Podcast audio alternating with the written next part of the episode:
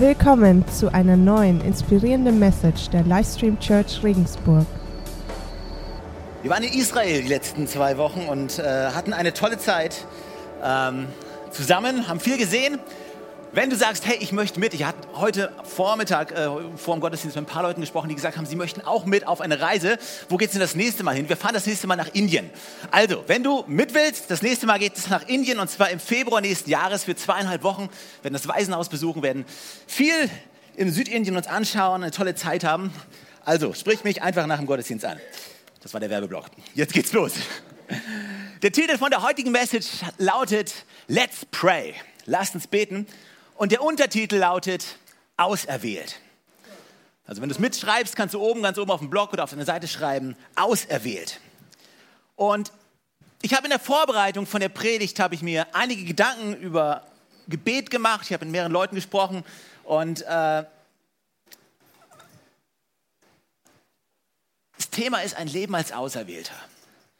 Also wenn wir über Gebet sprechen und wenn wir über die Kraft von Gebet sprechen, dann sprechen wir nicht über irgendwelche Gebetstechniken. Es geht auch nicht unbedingt über die Worte, die wir sprechen, sondern ich glaube, was unser Gebet kraftvoll macht, sind, sind drei Sachen. Erstens, zu wem wir gebeten, macht unser Gebet kraftvoll, richtig? Ich glaube, dass ob unser Gebet gehört wird oder nicht, hängt entscheidend davon ab, zu wem du betest. Und die Tatsache, dass unser Gebet überhaupt irgendetwas bewegt, ist die Tatsache, zu wem wir beten. Das ist das Erste, zu wem wir beten. Das Zweite ist, in welchem Namen wir beten. Ja, wir beten ja nicht einfach nur in unserem Namen, sondern wir beten im Namen von Jesus Christus. Und die Bibel sagt, wenn jemand in meinem Namen um etwas bittet, dann will ich es ihm geben. Und Jesus ist der, der für uns betet. Jesus ist der, die, die Bibel sagt, Jesus sitzt ständig neben Gott und ist ständig am Beten für uns, ist ständig am Fürbitte halten für uns. Und ich habe dieses Bild, wenn, wenn ich Gebete spreche, die, die oftmals nicht aus so tollen grammatikalischen Satzzusammenhängen bestehen und die nicht die kraftvollsten Worte beinhalten.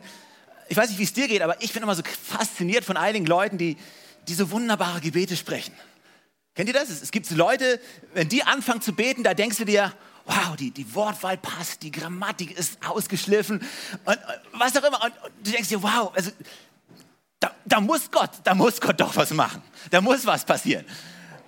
Das ist bei mir meistens nicht so der Fall. Aber was mir extrem hilft, ist, ist einfach zu wissen, ich habe dieses Bild und ich schicke mein Gebet nach oben und zum Glück habe ich Jesus, der mein Gebet auffängt, alles kurz richtig stellt, was ich verbockt habe und es dann weiterleitet an Gott. Das heißt, mein unperfektes Gebet wird durch Jesus perfekt. Mein unheiliges Gebet wird durch Jesus heilig. Mein ungerechtes Gebet wird durch Jesus gerecht. Und deswegen kommt es nicht unbedingt so auf meine Worte an und auf meinen Namen, sondern es kommt auf den an, in dessen Namen ich bete. Und das Dritte, und darüber spreche ich heute viel mehr, also erstens, es kommt darauf an, zu wem du betest. Zweitens, es kommt darauf an, wessen Namen wir beten. Und natürlich kommt es auf den drauf an, der betet.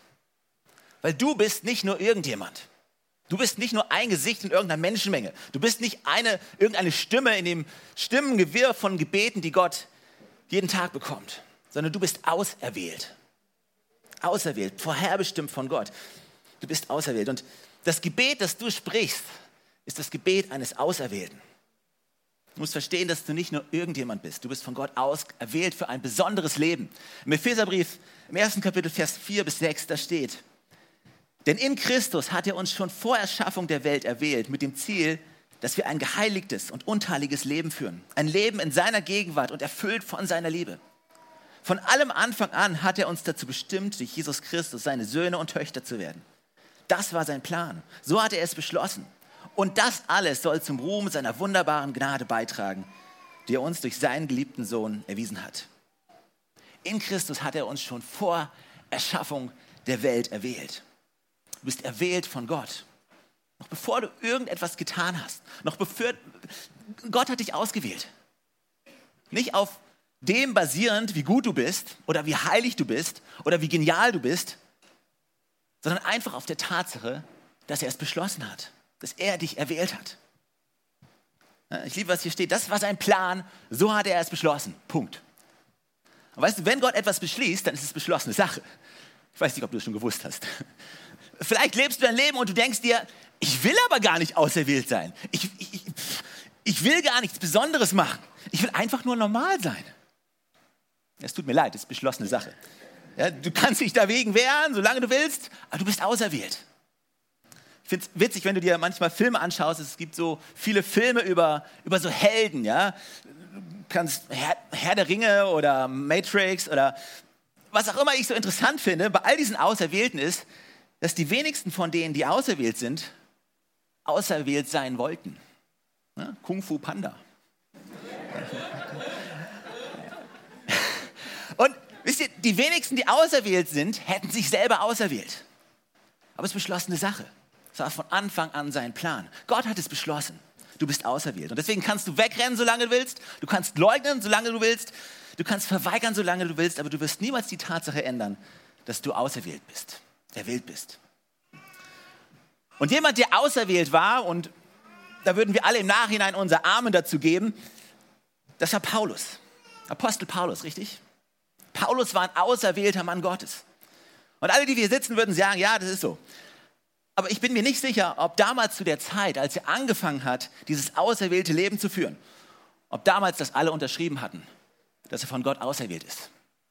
Vermutlich eher nicht. Aber er hat ein Verständnis davon, dass er auserwählt ist. Und das ist der erste Punkt. Wenn du irgendeinen Punkt mitnehmen möchtest heute Morgen, dann ist es der, du musst verstehen, dass du auserwählt bist.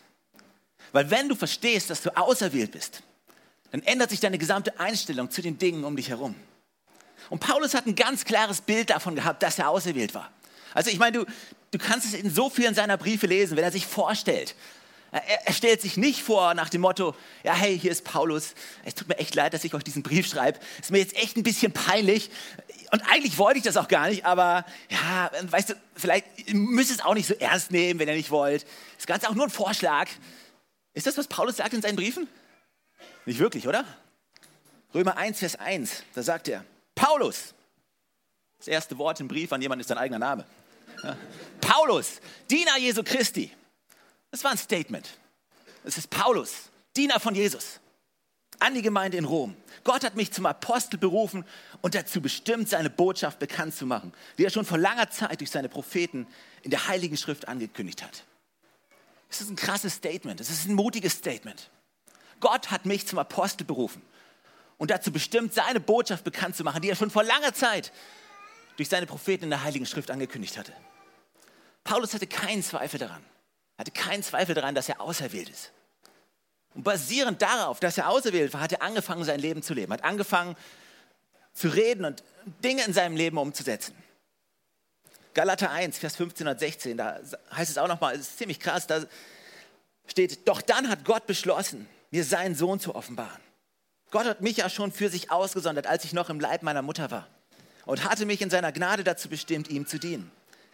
Als er mir nun seinen Sohn offenbarte, mir ganz persönlich gab er mir den Auftrag, die gute Nachricht von Jesus Christus unter den nichtjüdischen Völkern zu verkünden. Mir seinen Sohn zu offenbaren. Und Gott hat mich ja schon für sich ausgesondert, als ich noch nicht mal geboren war. Und er hat mir seine, in seiner Gnade hat er mich dazu bestimmt, ihm zu dienen. Weißt du, das ist dieses Gott hat beschlossen. Gott hat mich ausgesondert. Gott hat dich schon ausgesondert. Gott hat dich auserwählt, als du noch nicht mal auf der Welt warst, als du noch nichts getan hast. Hat Gott die Entscheidung getroffen, beschlossene Sache, du bist was Besonderes. Du bist von mir auserwählt. Und dann sagt er, als er mir nun seinen Sohn offenbarte. Mir ganz persönlich. Mir ganz persönlich. Weißt du, die Offenbarung von Jesus Christus ist keine kollektive Offenbarung. Es ist eine persönliche Offenbarung. Eine persönliche Offenbarung für jeden Einzelnen und von dir. Wenn du an den Punkt kommst, wo du dich hinsetzen kannst und sagen kannst, Gott hat mir seinen Sohn gezeigt, mir ganz persönlich. Und jetzt bin ich berufen, ganz persönlich. Nicht mein Nachbar, nicht alle anderen, nein, mir. Mir hat er seinen Sohn gezeigt. Mir ganz persönlich. Ich bin berufen. Wir hatten es eben in diesem Lied gesungen, wo der erste Vers startete, ich bin erwählt, bin ganz dein, mein Herz schlägt, ich bin befreit. Weißt du, wenn du in deinem Leben an diesen Punkt kommst, wo dein Herz versteht, wo du ohne jeden Zweifel sagen kannst, ich bin auserwählt, ich bin berufen. Aber weißt du, wenn du verstehst, dass du auserwählt bist, dann fängst du an, ein Leben zu leben wie ein Auserwählter. Wenn du weißt, dass du auserwählt bist, dann lebst du wie ein Auserwählter. Alles verändert sich. Alles wird anders. Du reagierst anders, du denkst anders, du sprichst anders, du nimmst Möglichkeiten anders wahr, du siehst dich selbst im Kontext von deinem Umfeld komplett anders.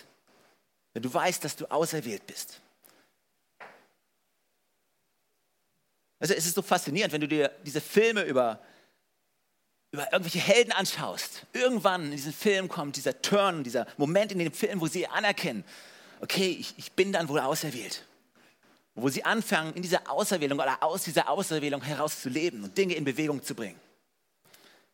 Und ich weiß, der erste Gedanke, den wir dann meistens haben, ja, aber das ist, das ist, weil die was Besonderes waren. Das ist nur für einige wenige. Das war nicht für alle. Aber weißt du, bei Gott ist es nicht nur für einige wenige, sondern für alle. Johannes 14 ist so eine Bibelstelle, die echt crazy ist. Johannes 14. Sorry, ich gebe euch ein paar Bibelstellen heute Morgen. Ist das okay?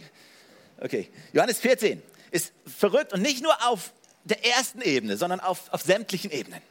Johannes 14, Vers, Vers 12 bis 14, da sagt Jesus, ich versichere euch, wer an mich glaubt, wird die Dinge, die ich tue, auch tun. Ich meine, das ist schon ein bisschen crazy, oder? Also das ist Jesus, der hier sagt. Wer an mich glaubt, der wird die Dinge, die ich tue, auch tun. Auf dem Wasser laufen, Menschen von den Toten auferstehen lassen, heilen, predigen, Dämonen austreiben. Aber dann kommt so ein Komma oder so die Kolon und dann wird es echt crazy. Ja, er wird sogar noch größere Dinge tun. Denn ich gehe zum Vater und alles, worum ihr dann in meinem Namen bittet, werde ich tun, werde ich tun, damit durch den Sohn die Herrlichkeit des Vaters offenbart wird. Wenn ihr mich in meinem Namen um etwas bitten werdet, werde ich es tun. Es ist eigentlich nicht, dass wir die größeren Dinge allein tun, sondern dass wir die größeren Dinge durch ihn tun. Und jetzt kannst du hingehen und kannst sagen, ja, was heißt es denn größere Dinge? Ja, natürlich kannst du hingehen und sagen, ja, jetzt kommen wieder die Pfingstler und die Charismatiker, die diese Bibelstelle nehmen und von irgendwelchen Wundern predigen. Aber die Frage ist durchaus berechtigt. Was meint Jesus denn damit? Was hat er gemeint, als er gesagt hat, größere Dinge? Hat er, hat er wirklich gemeint, wenn er auf dem Wasser läuft, auf dem See läuft, heißt es, dass wenn ich jetzt größere Dinge tue, dass ich jetzt über den Ozean laufe oder sowas? Das ist das, was er meint. Wenn er Menschen auferstehen hat lassen von den Toten, heißt es dann, was heißt es dann für mich? Keine Ahnung, was man da noch machen kann. Was heißt Größe eigentlich? So, und dann kommt so ein Prediger wie ich und sagt, du bist zu was Größerem berufen. Hm. Stephen Furtick, er ist, er ist Pastor der Elevation Church in den USA und er beschreibt in einem Buch, es heißt Greater, genau dieses Ding und er, er sagt, wenn jemand größer hört, denken die meisten gleich an besser. Aber größer heißt nicht unbedingt besser. Das heißt, wenn ich, also vielleicht, wenn du sagst, vielleicht bin ich, sagst du, ich bin nur Kindergärtnerin. Ich bin nur Kindergärtnerin, mein Leben lang und ich mache das, um Geld zu verdienen und ich liebe auch Kinder. Aber irgendwann kommt ein besserer Job, ein größerer Job. Ja, irgendwann werde ich nicht mehr Kindergärtnerin sein, sondern irgendwann werde ich etwas Besseres machen. Ja, vielleicht bist du Angestellter, vielleicht im Finanzamt. Gott segne dich. Hoffentlich kriegst du meine Steuererklärung. Aber, aber das heißt nicht, dass du eines Tages den Abschluss machen kannst und ein besserer, größerer, tollerer Job kommt in deine Richtung. Weißt du, wenn ich über etwas Größeres oder über was Auserwähltes spreche, heißt es nicht, dass du alles das loslassen musst, was du tust und liegen lassen musst und Vollzeit in den Dienst Gottes gehen musst und Pastor werden musst. Äh, das ist das, was wir häufig machen. Wir neigen leicht dazu, uns großartige Leiter anzuschauen. Ja, du kannst es leicht erleben in deinem Leben. Du siehst die Leiter und du siehst, Mensch, der hat was aufgebaut. Der hat schon fünf Bücher geschrieben. Und der geht im Glauben voran. Und irgendwann, irgendwann werde ich auch aus meinem tristen Alltag ausbrechen, aus meinem langweiligen Job ausbrechen und irgendwann werde auch ich was Begeisterndes tun, was Besseres tun, was Größeres tun. Aber ich glaube, es geht gar nicht darum, was du tust. Du musst nicht ändern, was du tust, um größere Dinge zu vollbringen. Du änderst vielmehr die Art und Weise, wie du es tust und warum du es tust und mit welcher Leidenschaft du es tust. Weißt du, du kannst das Gleiche tun wie vorher, was du vorher getan hast, aber du machst es aus einem vollkommen anderen Background heraus als vorher. Weil der Grund, warum du es tust, ist ein anderer. Deine Leidenschaft ist eine andere. Und auf einmal wird das, was du tust, zu etwas Größerem. Weil du weißt, du gehst da nicht als normaler Mensch hin. Du gehst da als Auserwählter hin. Ich gehe als mein, in meine Arbeitsstelle, ich gehe nicht als normaler Mensch. Ich bin kein normaler Angestellter. Nein, nein, mein Chef. Ich bin Auserwählter. Geh ja nicht Montagmorgen zum Chef und sag, ich bin auserwählt. Ich bin kein Angestellter. Tu das nicht. Aber es ist so leicht, was Größeres, Besseres oder sich Leute anzugucken, coole Persönlichkeiten. Christine Kane. Es ist so leicht, sich große Pastoren anzuschauen, wo man denkt, wow, die machen was Großes. Die, sind wirklich was Besonderes. Die sind wirklich auserwählt. Ja, Rick Warren oder wen auch immer. Die machen was wirklich Großes. Aber ich bin nur ein normaler Mensch. Ich gehe halt in die Kirche, ich tue mein Bestes. Nein, du bist auserwählt. Genauso auserwählt, von Gott auserwählt. An deinen Ort hingestellt, um für ihn zu scheinen, um Licht zu sein. Du musst nicht Missionar werden. Wenn du als Auserwählter lebst, dann lebst du mit einem ganz anderen Bewusstsein. Nicht, weil Dinge sich verändern oder verändert haben, sondern weil du dich verändert hast. Weil du anders an die Sachen rangehst. Vielleicht sitzt du hier und fragst dich jetzt, was um alles in der Welt hat das mit Gebet zu tun? Und die Frage sei berechtigt. Aber um einfach diesen fortschreitenden Prozess kurz weiterzugeben. Weißt du, wenn du erkennst und weißt, dass du auserwählt bist, dann fängst du an zu leben wie ein Auserwählter. Und Paulus wusste, dass er auserwählt war und er hat gelebt wie ein Auserwählter. Er hat sich nicht versteckt. Er hat Leute wissen lassen und er hat Dinge bewegt. Und weißt du, wenn du lebst wie ein Auserwählter, dann kommst du ziemlich schnell in Situationen, du wirst dich wiederfinden, wo du beten musst wie ein Auserwählter. Weil Dinge auf einmal viel zu groß geworden sind, dass du es alleine irgendwie wuppen kannst. Das, weil die Situation dir auf einmal über den Kopf gewachsen ist. Ich weiß gar nicht, was ich tun soll. Ich bin völlig unter Wasser hier. Ich habe keine Ahnung, meine Fähigkeiten reichen niemals aus für die Situation, in der ich gerade stehe. Ich glaube, wenn du lebst wie ein, wenn du anfängst zu leben wie ein Auserwählter, dann musst du früher oder später wirst du dich wiederfinden, zu beten wie ein Auserwählter. Nicht, weil du musst, nicht, weil es dir irgendein Prediger gesagt hat, sondern einfach, weil du auf die Knie fällst und sagst, Gott, wenn du jetzt nicht kommst und wenn du jetzt nicht eingreifst und nicht hilfst, dann habe ich keine Ahnung, wie dieses Baby weitergehen soll. Ich meine, Paulus hat gelebt wie ein Auserwählter. Und das hat ihn regelmäßig in Situationen gebracht, wo er beten musste wie ein Auserwählter. Regelmäßig ist er in Städte gegangen, wo er wusste, er wird verfolgt werden. Regelmäßig sind Dinge passiert, wo er keine Ahnung hatte, wie es ausgehen soll. Und alles, was er wusste, ist, wenn ich jetzt nicht bete, dann ist alles vorbei.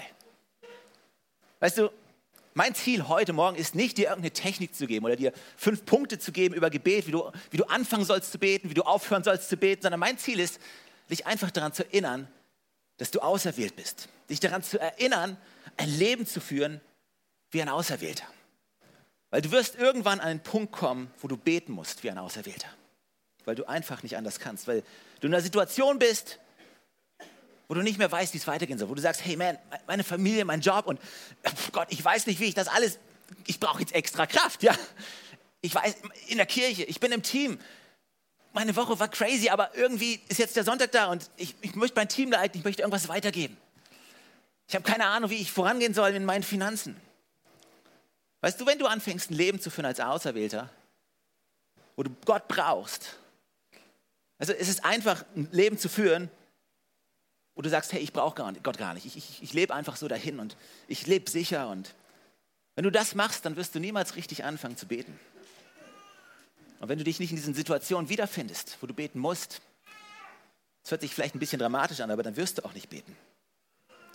Aber wenn du ein Leben führst, was viel größer ist als du selber, wo du keine Wahl hast. Du hast einfach keine Wahl. Weißt du, du kannst dir Petrus anschauen. Ja, der ist aus dem Boot gestiegen. Du kannst sagen, ja, ja, Petrus, siehst du davon. Wieder zu schnell reagiert und schon untergegangen. Sowas kommt von sowas. Und ich will nicht untergehen. Aber weißt du, er ist nicht nur aus dem Boot gestiegen, oder wenn er nicht aus dem Boot gestiegen wäre, dann hätte er auch niemals erlebt, dass Jesus ihn hält und zurück zum Boot mit ihm geht. Und ich will, dass Jesus mich hält. Ich will nicht in diesem sicheren Boot bleiben, was zum einen überhaupt nicht sicher ist, sondern mir nur sicher erscheint, sondern ich will an einem Punkt in meinem Leben sein, wo ich Gott brauche, mehr als alles andere. Ich will an einem Punkt in meiner Familie sein, wo ich Gott brauche. Ich will an einem Punkt im Leben als Leiter sein, wo ich Gott brauche. Ich will nicht einfach nur dieses Ding durchziehen als, eine, als irgendeine Routine. Und ich weiß, ich bin auserwählt und ich will leben wie ein Auserwählter, weil das wird mich dazu führen, dass ich irgendwann beten muss wie ein Auserwählter. Paulus hat ohne Unterlass gebetet, sagt er. Ich meine, Paulus redet regelmäßig über dieses Beten, redet regel, oder bricht regelmäßig in seinen Briefen auch in Gebete für die Leute aus, an die er diesen Brief gerade schreibt. Und er sagt, lasst euch doch nichts vom Gebet anbringen, abbringen. 1. Thessalonicher 5, 17, da sagt er, dank Gott in jeder Lage. Das ist es, was er von euch will und was er euch durch Jesus Christus möglich gemacht hat. Ja, lasst euch durch nichts vom Gebet abbringen. Eine andere Übersetzung sagt, betet ohne Unterlass. Oder in der King James Version, never stop praying. Und hast du dir schon mal die Frage gestellt, wie das funktioniert? Bete ohne Unterlass? Ja, wie funktioniert das? Was passiert, wenn du mit jemandem reden möchtest? Wie machst du das? Weißt du, bete ohne Unterlass, das sind nicht die Worte, die, die du sprichst, sondern es ist diese Herzenseinstellung, die du hast, mit der du dein tägliches Leben betrittst, mit der du, mit der du durch dein Leben durchgehst. Ja? Ein Herz, was hört, was offen ist, was weiß, ich bin hier hergesandt von Gott in diese Familie, in diese Firma. Und Gott hat Gutes für mich vorbereitet. Jeden Tag kann ich etwas tun. Ich bin auserwählt. Ich möchte schließen mit einer Sache, aber wisst ihr, mein Ziel heute Morgen ist einfach, dich an einen Punkt zu bringen, wo du nach Hause gehst und ermutigt bist, ein Leben zu führen, wo du einfach keine Wahl hast und beten musst. Vielleicht sitzt du hier und sagst dir jetzt, ja schön, toll, jetzt habe ich 15 Minuten was gehört über auserwählt sein, aber ich, ich bin nicht auserwählt. Wie werde ich Auserwählter? Ein Versprechen, was, was Jesus macht, steht in Offenbarung 3, Kapitel 3, Vers 20. Hier sagt Jesus, merkst du nicht, dass ich vor der Tür stehe und anklopfe? Wenn meine Stimme hört und mir öffnet, dann werde ich hineingehen und wir werden miteinander essen. Ich mit ihm und er mit mir. Holman Hunt, er ist ein berühmter englischer Maler. Und er hat diesen Vers in einem Gemälde umgesetzt. Das heißt, das Licht der Welt. Und es hängt in der St. Paul's Cathedral in London. Jesus ist das Licht der Welt und er steht vor der Tür, einer Tür, die mit Efeu und die mit Unkraut zugewachsen ist. Die Tür symbolisiert das Leben eines Menschen und dieser Mensch hat Jesus noch nie in sein Leben eingeladen. Jesus steht vor dieser Tür und er klopft an, er wartet auf eine Antwort. Er möchte hineinkommen und teilhaben an dem Leben mit der Person und mit ihr zusammen essen. Zusammen essen ist ein Zeichen von Freundschaft und Jesus bietet diese Freundschaft jedem an, der ihm die Tür zu seinem Leben aufmacht. Und einmal hat jemand zu Holman Hand gesagt, hey, du hast da einen Fehler in deinem Bild gemacht. Schau dir die Tür an. Du, du, kannst, du hast vergessen, da ist keine Türklinke. Du kannst sie nicht aufmachen. Aber Holman Hand hat gesagt, nee, das ist Absicht. Es gibt eine Türklinke, aber die ist auf der Innenseite. Anders gesagt, wir müssen die Tür öffnen um Jesus in unser Leben zu lassen. Jesus wird niemals mit Gewalt sich in unser Leben drängen. Er gewährt dir die freie Wahl. Du entscheidest, ob du ihn reinlässt. Aber sein Versprechen gilt. Wenn jemand meine Stimme hört und mir die Tür öffnet, dann werde ich eintreten. Nicht, ich überleg's mir mal. Nicht, vielleicht komme ich rein. Nein, du kannst sicher sein, wenn du ihm aufmachst, dann wird er reinkommen. Und dann kannst du anfangen, dieses Leben als Auserwählter zu leben. Amen.